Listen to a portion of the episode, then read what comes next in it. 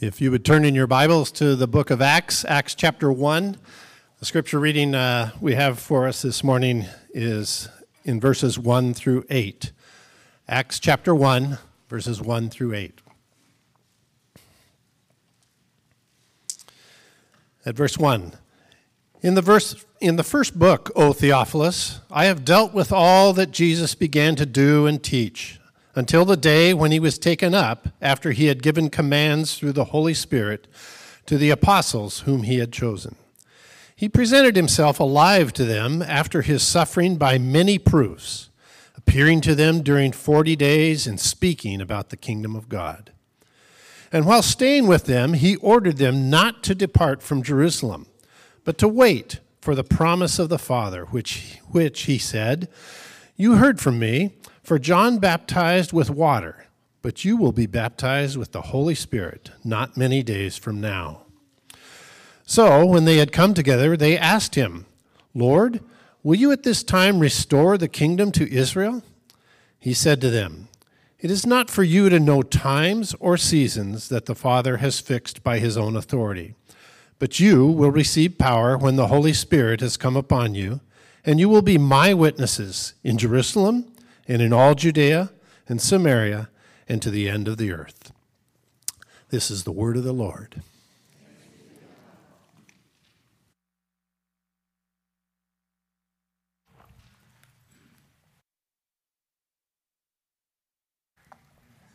Thanks, Bob. Would you pray with me?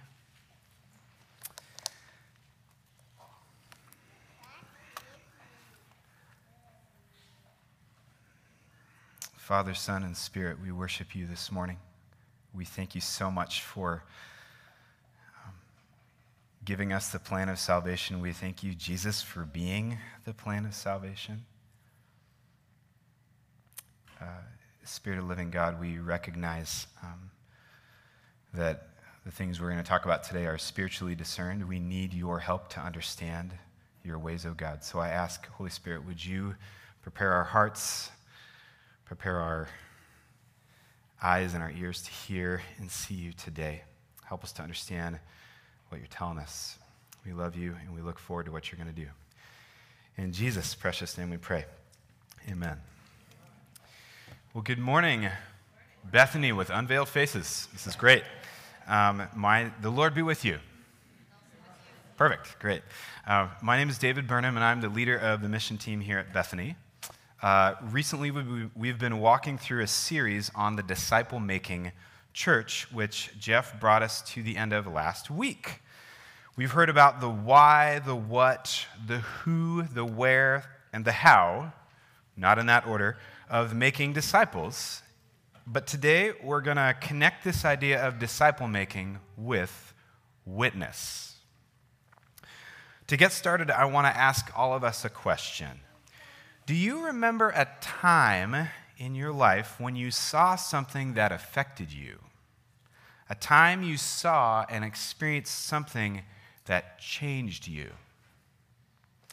Maybe it was the first time you flew in an airplane. Maybe it was your first day going to a new school. What about watching your future spouse walk down the aisle? Or maybe watching your future spouse grinning, standing there as, as you're walking down the aisle. What about watching a baby, one of your children, being born? Or on the other end of life, watching a loved one pass away? What about the day that you encountered the person of Jesus for the first time? For those of you that have a relationship with Jesus here, I want you to think about how you met him. How did you see and experience him? Maybe it was like at an event, a one time sort of deal, like a Billy Graham crusade or a Good News Club. Uh, a time in Sunday school or youth group where you heard a message and like it connected with you and you like that was it and you made a profession of faith or maybe it was a gradual meeting of sorts, like you watched your parents or loved ones love God and love you, and they slowly told you the story of Christ. Or maybe it was kind of a mixture of the two. Think about it. Think about the times throughout your journey where the Lord has been, how he's surprised you, how he's walked with you in suffering, how he's delivered you, and how he is with you even now. You have those in your mind? You have seen and experienced God. I want you to keep this in mind as we move on. We'll come back to it towards the end. Now, I want you to imagine yourself with me into the first century Israel. Imagine that you're part of a Jewish community that is oppressed by the Roman Empire, and actually, it isn't the first time you've been oppressed by an empire. You've watched horrible things happen to your people. And you've grown up hearing that your God, Yahweh, will one day send a hero, a Savior King, Messiah, who will rescue your people. And you're waiting. Then imagine one day a man named Jesus, a carpenter from Nazareth, shows up in town, and Jesus calls to you Come, follow me. Imagine following Jesus for three years. You, you hear him teach authoritatively about this compelling thing called the kingdom of God. You see him heal people of various sicknesses and diseases. Like he touches them or says something, and they're totally healed. You see him deliver people from tormenting spirits, from the demonic. You watch him raise the dead. Who is this guy?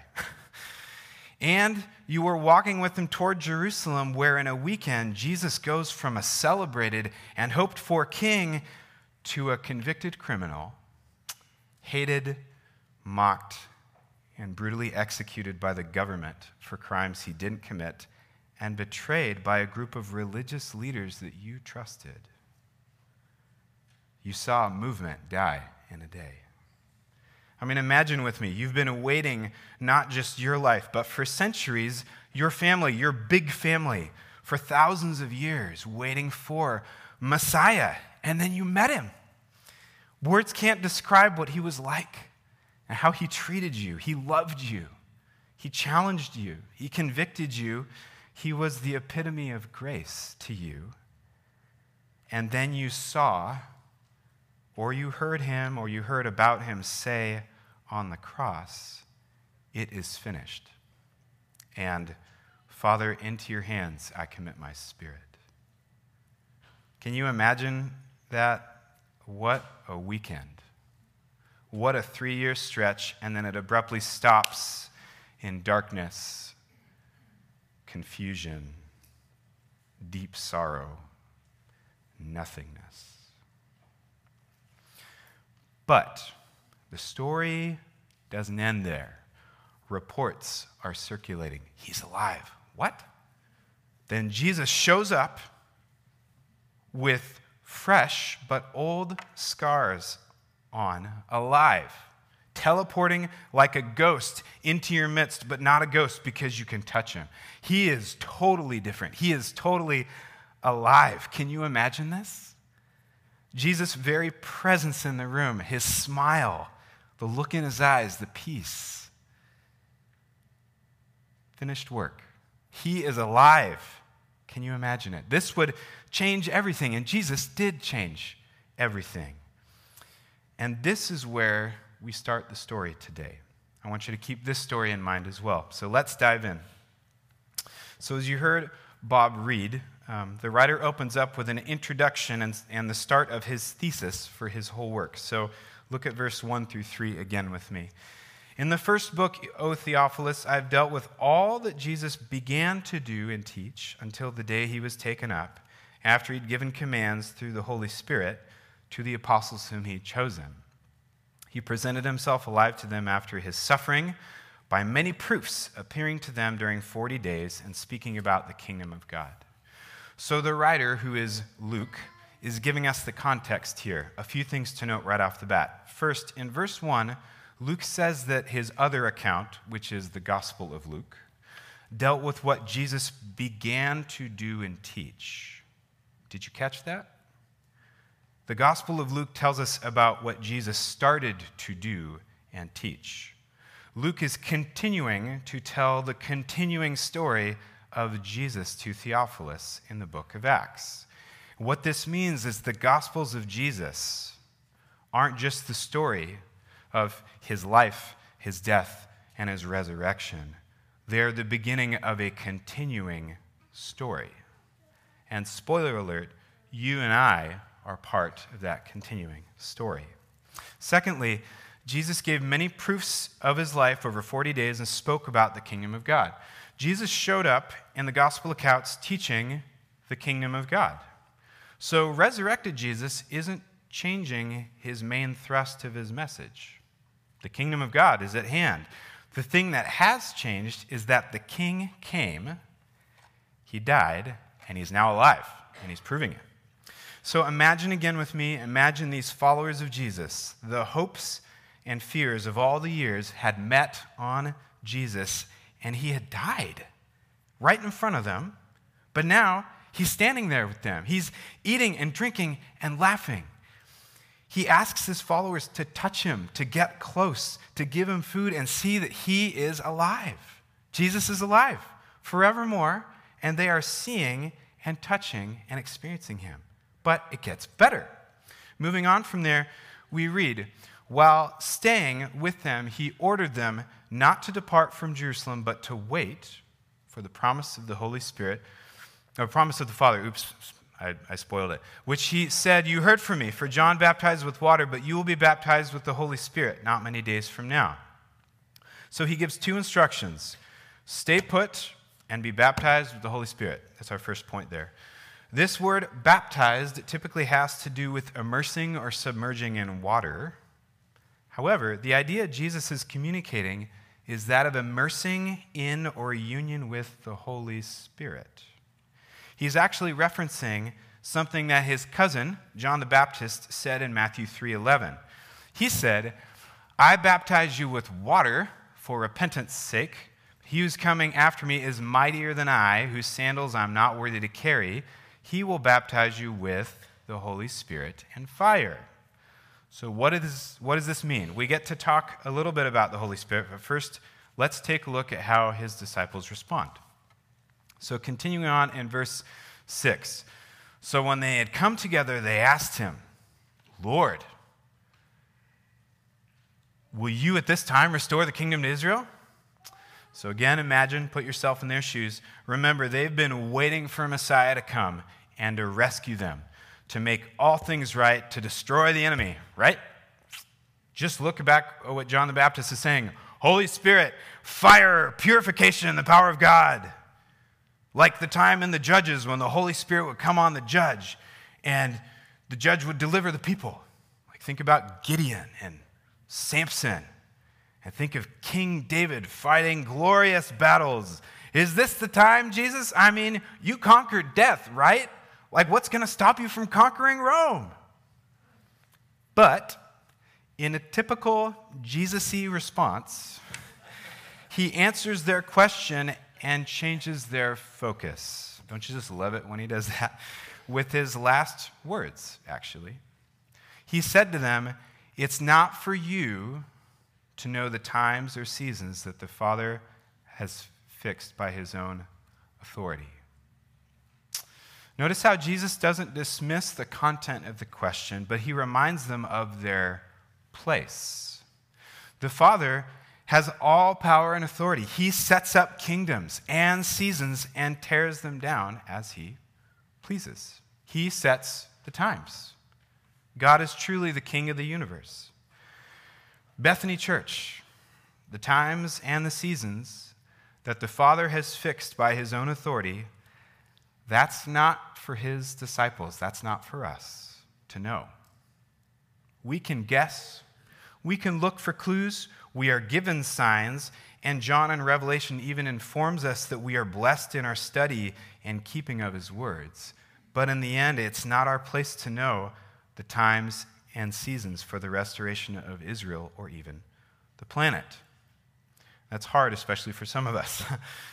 But Jesus, in the same sentence, does give his disciples, which is us, a place and a role. And Jesus says it right here in verse 8.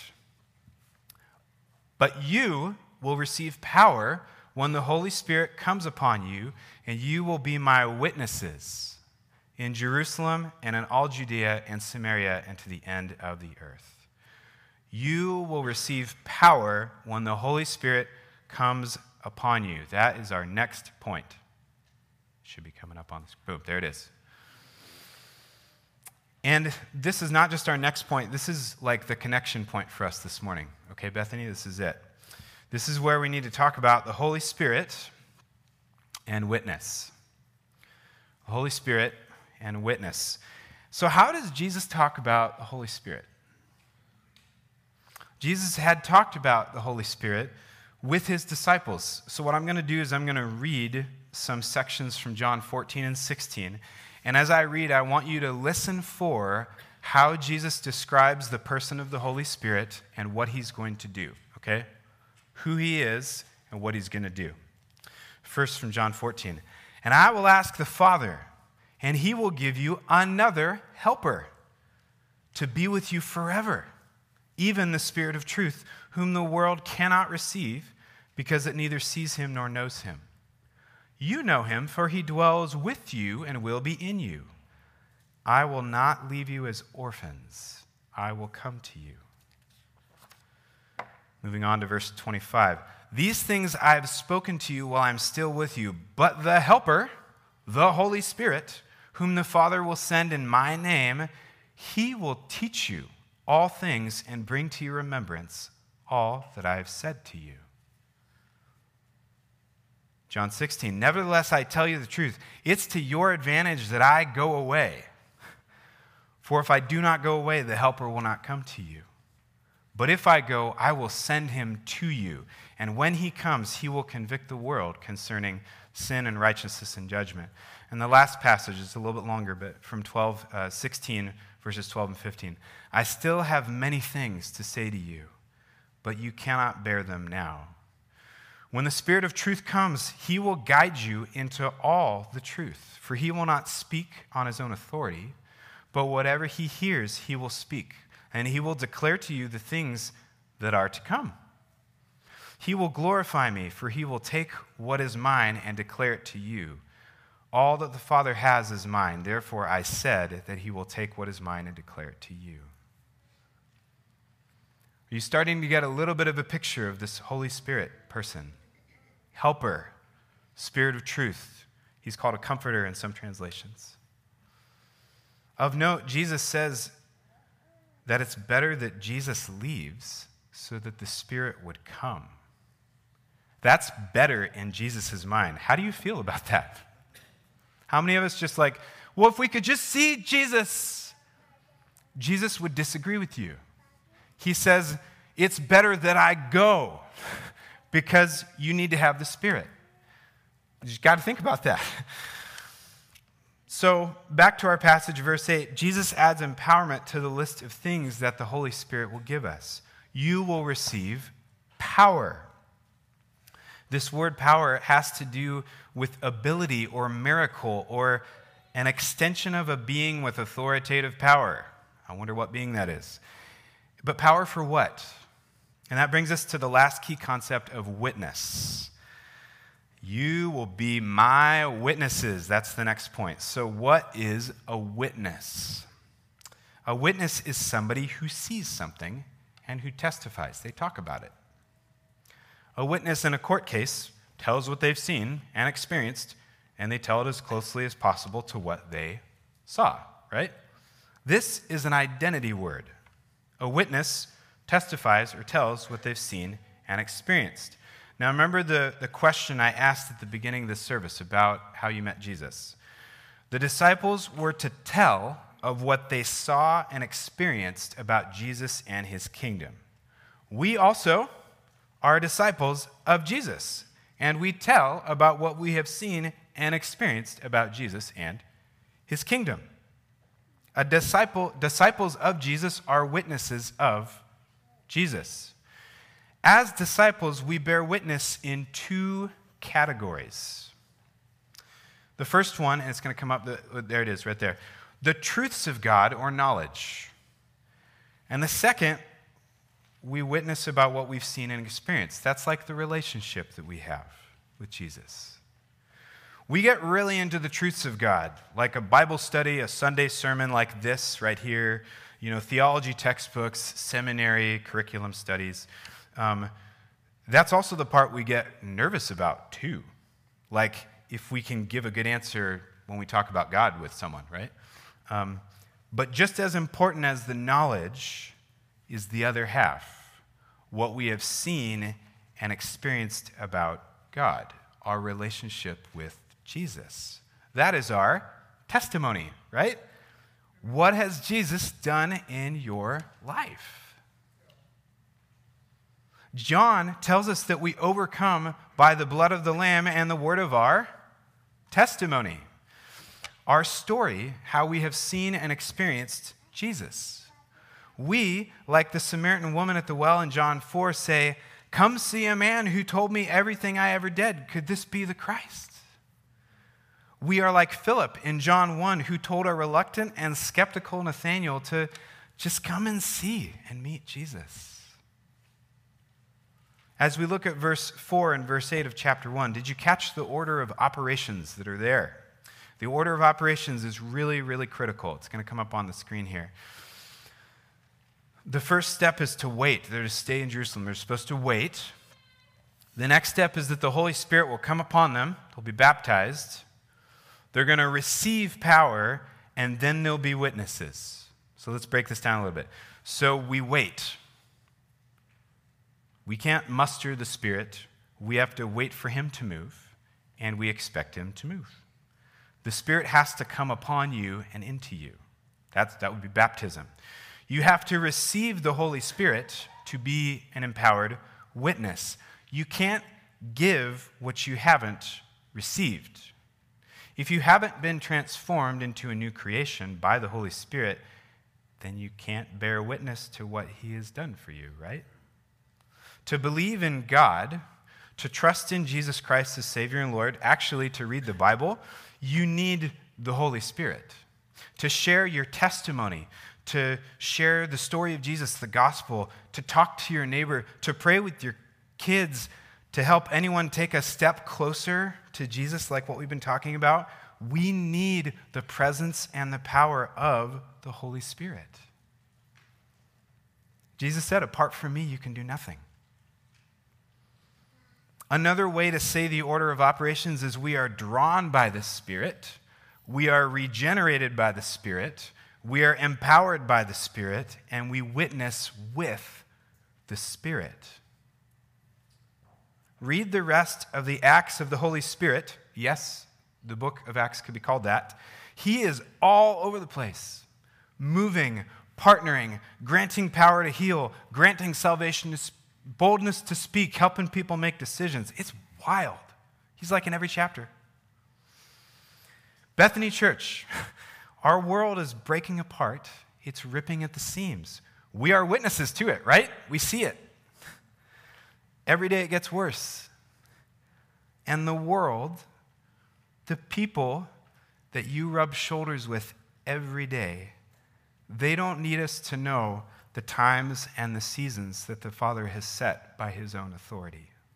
What the world needs, according to Jesus, right here in Acts chapter 1, verse 8, is for his disciples, which are you and me, to be changed by the Holy Spirit and empowered as his witnesses to go and bear witness to who Jesus is and what he has done. Jesus isn't commanding here. Jack, a few weeks ago, uh, Matthew 28, the Great Commission, Jesus gives a command. This passage, he's not commanding, he's just describing what we are. You're witnesses, Bethany. You know Jesus, you're witnesses. You've seen him. and we can't do that. We can't bear witness unless we've been empowered by unified with, dare I say, baptized in the Holy Spirit. If you know Jesus, if you've been born again, if you've been transformed into a new creation, then you are a Holy Spirit baptized witness, empowered to talk about what you've seen and experienced about Jesus, who he is, and what he's done for you. So the question then this morning is do you know God? Have you been changed? You, have you been rescued by Jesus? Has he rescued you? Has he, yeah, yeah, amen, yeah. Has he changed you? And if you haven't, if you have, then great. Let's, let's keep doing it. And if you haven't, there's good news. Because John writes at the end of the book of Revelation 22 7, it's going to come up. The Spirit and the bride, that's us, they say, Come. And let the one who hears say, Come. And let the one who's thirsty come. Let the one who desires to take the water of life without price. Do you hear the witness? The Spirit and the bride, that's you, church. The invitation is open. Come and see. Meet Jesus. You can totally trust him. If you don't know him, you can totally trust him. We got to finish up by talking about Jesus. He's the better spirit filled guy. Perhaps as importantly as what Jesus said about the Holy Spirit, Jesus modeled for us the type of relationship that we get to have with the person of the Holy Spirit. Listen from Luke's other account. Now, when all the people were baptized, and when Jesus also had been baptized and was praying, the heavens were opened, and the Holy Spirit descended on him in bodily form like a dove. And a voice came from heaven You are my beloved Son. With you I am well pleased. Moving on to Luke 4. And Jesus, full of the Holy Spirit, returned from the Jordan and was led by the Spirit in the wilderness for 40 days, being tempted by the devil. Moving on to 414. And Jesus returned in the power of the Spirit to Galilee, and a report about him went through all the surrounding country, and he taught in their synagogues, being glorified by all. And skipping down to verse 17.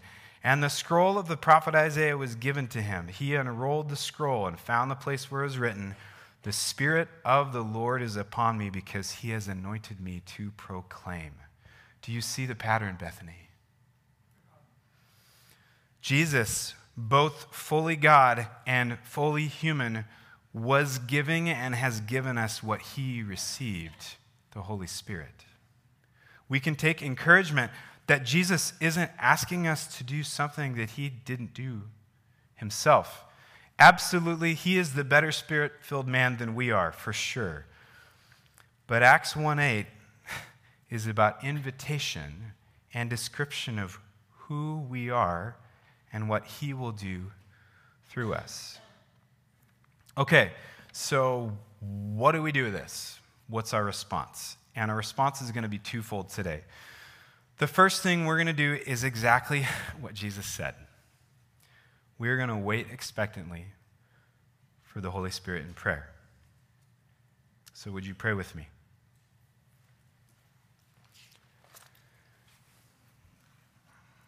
So I'd ask you to bow your heads, close your eyes, take a few deep breaths, and relax.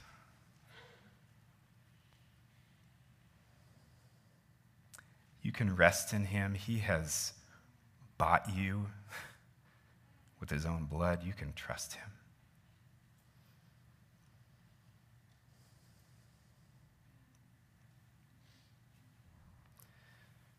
Holy Spirit, in Ephesians um, Paul talked about that we can grieve you. Do not grieve the Holy Spirit of God, for whom you were sealed for the day of redemption. redemption. And so I want to ask you, Holy Spirit, right now, that if we have grieved you, um, would you convict us of how we've sinned against you?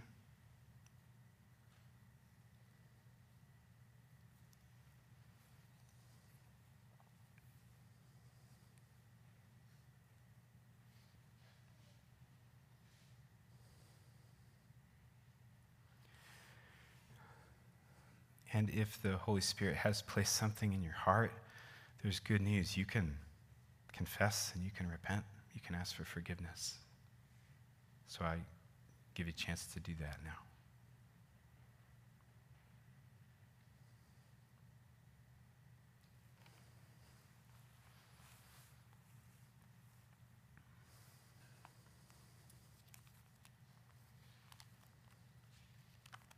Holy Spirit, in Romans 5, Paul says, And hope doesn't disappoint us because God has poured out his love into our hearts by you, Holy Spirit, whom He's given us. So I would ask right now that you would do that. Holy Spirit, would you pour out the love of the Father into our hearts? And would you help us to receive it, Spirit, because we, we need your help to receive.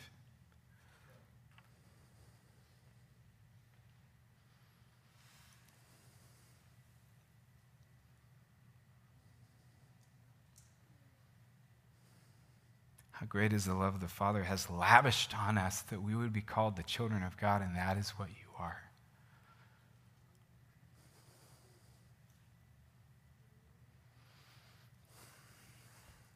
Spirit of living God, we also know um, from Hebrews and from, from Romans that you, Holy Spirit, bear witness with our spirit that we are children of God. And so I ask right now that you, Holy Spirit, would bear witness with us in our hearts that we are children. Maybe there's people that are having a hard time believing that, or that don't believe it, or they're maybe just got a little bit of faith and they're just hanging on. They're like, I want to believe it. Would you do that? Would you like bear witness that you are my child?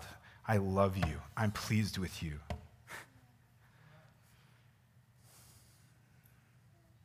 I bought you. You're mine. Nothing can separate you from my love because I died on the cross for you and I rose again for you.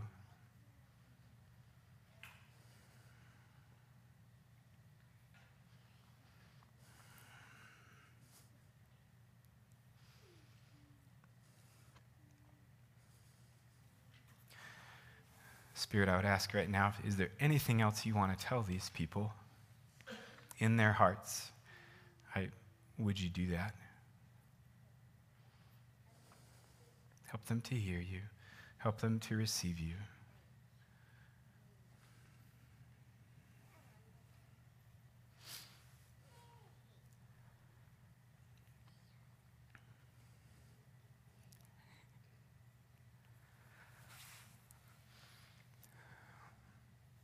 Father, I, I'm aware that there may be people here that don't know you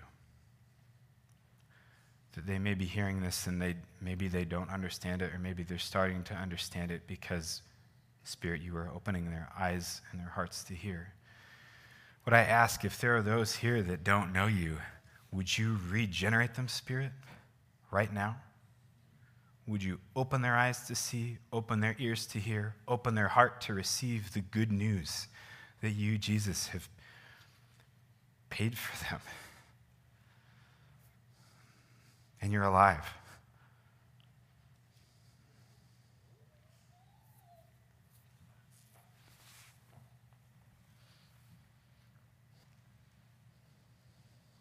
Thank you, Jesus. Thank you, Spirit of Jesus.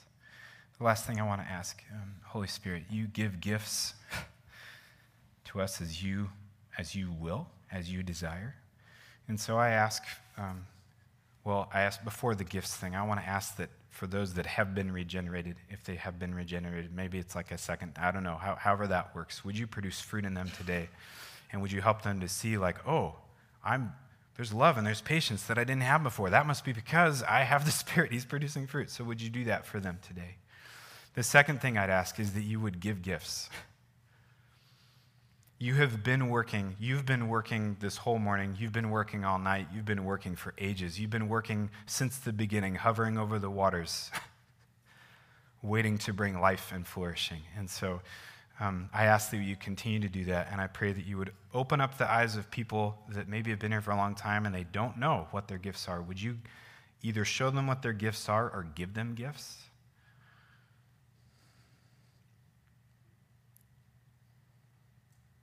And, and because you're so generous, Jesus, would you just give gifts? We need, Spirit, we need your expressions to, to do what we're going to do. Like the world isn't getting any better, and this is just getting harder, and we're going to start, we're going to have to walk on a substance we have no business walking on, and we need your help. So would you please equip us for the work ahead?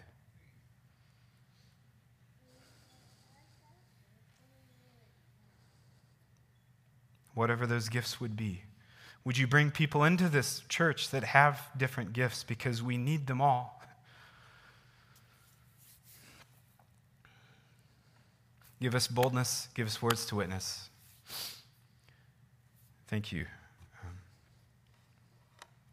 thank you, God. In Jesus' name, amen. Okay, I know we've gone long. We're going to um, do one more thing to respond. Worship team, you can come on up. Um, we're going to respond the second way. Um, and I think it's going to come up on the screen, verse 8, one more time. It says, You will receive power, and the Holy Spirit comes upon you. You will be my witnesses. And then look at the last part in Jerusalem, in all Judea, in Samaria, to the end of the earth. So we're going to have one of our fellow witnesses come up and bear witness about what he does. So, Tony, come on up, buddy.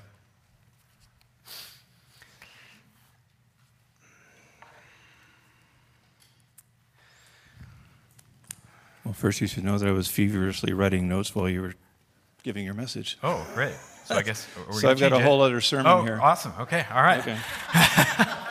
you still want me to ask the first question, or go for it? Okay. So, Tony. So this is uh, Tony Freitas. He's married to Holly. Um, got to give him some airtime because you got some airtime, Holly. Um, how, Tony? How would you describe what you do with Reach Global? Well, first, before I do that, I should explain. Um, Holly's going to India, and I'm not. And people probably wonder why is it that she's going and you're not? We are gifted in different ways, and our giftings um, are being very well utilized by the organization that we work with, which is Reach Global, the Evangelical Free Church's yes. mission. Amen to that. Yeah.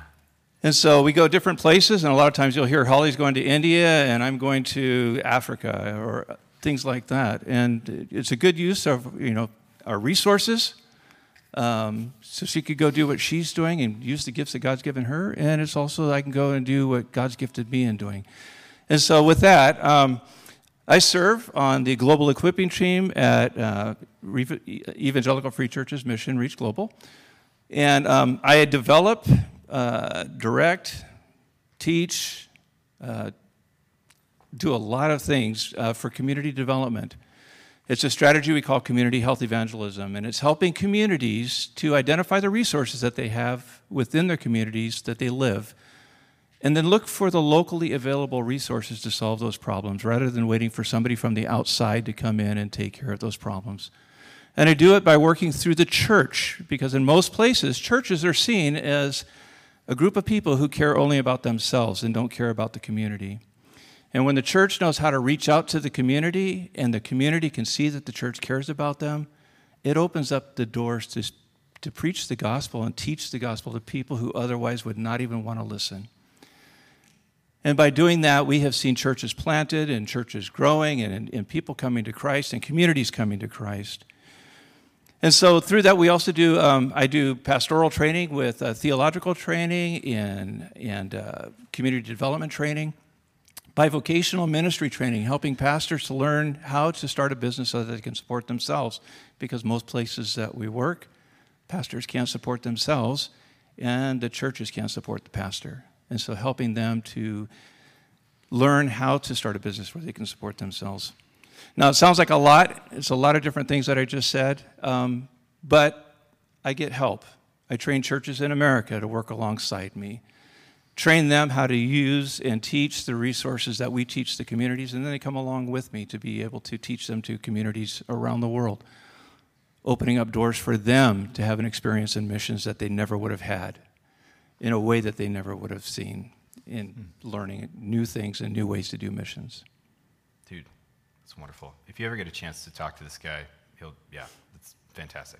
Um, he's got a lot to say. Um, so I'm do. We don't too much. Too much, yeah, for right now. How many more um, minutes? So we, so we spent time this morning talking about um, being disciples, being witnesses, and that uh, the ways that we bear witness, you know, were you know knowledge and in a relationship.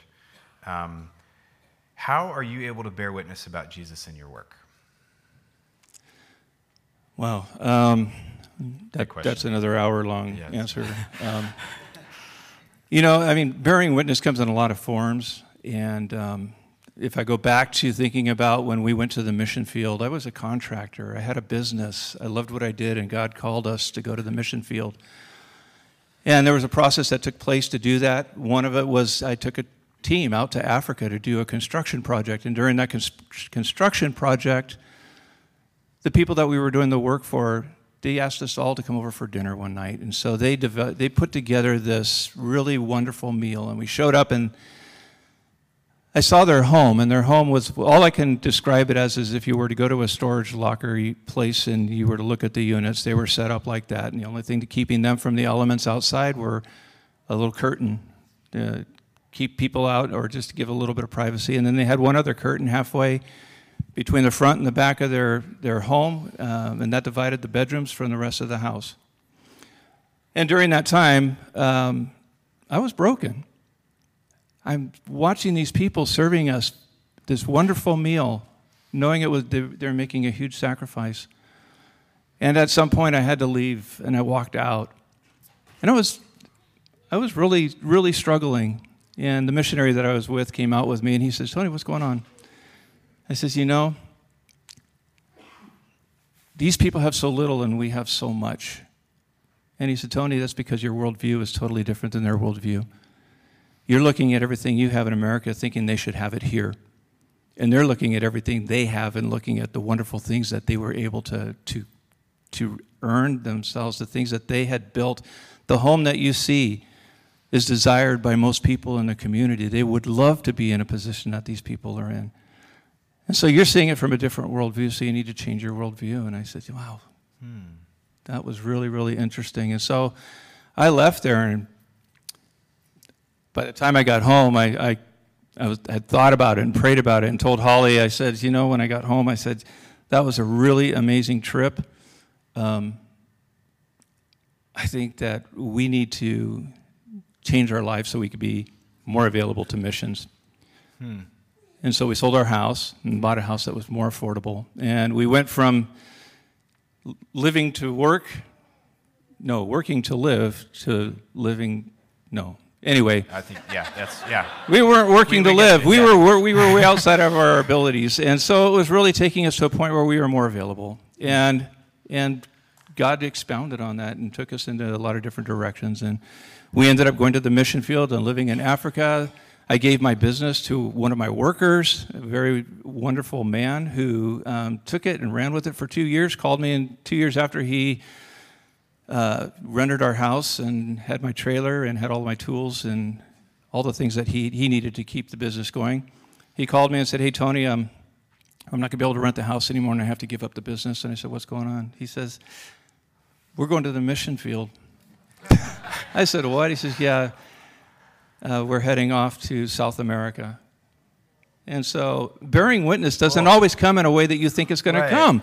Yeah. I did not know that he was watching what we were doing right. and that was impacting his life. And so we were bearing witness without even knowing we were bearing witness. And he is still, the guy's got to be 85 years old and they're still working in South America. He witnessed you, he watched your process, and I just love that story. That's so good. Do you hear the witness? Yeah? See, I saw, I heard, I touched, I tasted, this changed me. I watched a person Yep. Dude, I don't know. Uh, what uh, can I ask the next question? Do you have something you want to say? No, you can ask okay. the next question. Um, so I'll try to keep the answer short. Okay. Uh, when you think about um, bearing witness in our cultural context, right? Um, Bethany Church. What are the ways that we as church people can bear witness to Jesus in our context? Well, first of all, in order to bear witness, for me to be able to go out to the mission field and to do the things that I do and working with the people that I work with, uh, we've worked with the Maasai for many years. We work with the South Sudanese. I work all over the world now with global equipping um, and training up pastors and leaders to do what I explained earlier. But for me to do that, I had to first realize that the Holy Spirit is in me, and the Holy Spirit can help me do the work that God's called me to do. And if I don't accept that and I don't realize that, I'm not going to be able to do anything that's going to effectively help God's work anywhere in the world. And so, first, I would say yes, accept the fact that as a believer, the Holy Spirit dwells inside you.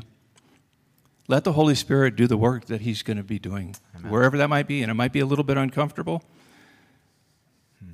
but go. If He tells you to go, I, I, didn't want to go to Africa. I wanted to go, you know, someplace like Hawaii. I don't know, someplace that was comfortable. I didn't want to go to Africa, but he called us to go to Africa, and so I did. But listen to the Holy Spirit's prompting. Use your gifts. A lot of times we overlook the fact that we have things that we are talented in that God can use. I was a contractor. He wanted to use my gifts to better people in other places, to better their lives, and to bring people to Christ And, he, and he's been using that since 2006. And listen, listen for a person's need. Don't just assume that you can solve their problem and that you know what their problem is. We do that everywhere that we go. We talk to the people that we're working in, the communities that we're working in, and we listen. And we don't react, we listen. And you eventually will hear what the real need is, and then you help them discover a way to solve this solution or come up with a solution to solve whatever that need might be. And so that's what we do. I always say I go into communities. Everywhere I go in the world, I go into the community and I look at myself as a village idiot. I don't know anything. I don't know anything. I need to learn from you, whether it's here, whether it's my neighbor, whether it's in Africa, whether it's in uh, California, whether it's in Seattle. It doesn't make any difference. I don't know the lives of everybody I run into, so I have to learn. So the only way to do that is don't assume that I know. Ooh, I like that. Can you say that? Which part, the village idiot? No, the last part. Most importantly. Yes, and most importantly, come and see. David said that earlier. Come and see. Come and see what God is doing in other parts of the world. Come with us. We train churches. I've been training churches for many years in how to use the strategy that we teach to these communities in all different parts of the world. Come and see. Come with us. Come out to the many places we're going to. So I was going to ask that question how can we partner with you? So that's a way you can partner. He says, come and see. Come with. We Come can, with us. Yeah. See the world in a different way. See missions in a way that you've never seen them before. Churches that have gone, people who have come with us, they come back saying, I, that's a totally different way of doing missions that I never thought I could be a part of. And many of them come back and they want to go back and they want to learn more and they want to see the people, the friends that they've made in these communities. Hmm. It's contagious. Yeah. It really is contagious. Totally. So, if you're interested in this, Bethany, you can talk to Tony. Also, um, the mission team, there's currently four of us. Can you stand up? Anna, Vicky, Laverne. Is Laverne? Oh, she's probably not standing. She's probably crawling around. Um, Laverne Lind, and actually this guy. So we're, we're part of the team. So if you're curious, if you're interested, if you are thinking about this stuff, come and talk to us. Come and talk to him, you know? So I think that's it. You can also talk to Holly. You can talk to Holly too. Absolutely. Yeah, I'm sorry. Don't want to leave you out of there. Yeah. Uh, that's it. Thank you so much. Okay. You guys ready? Oh, well, yeah, go for it. Yeah.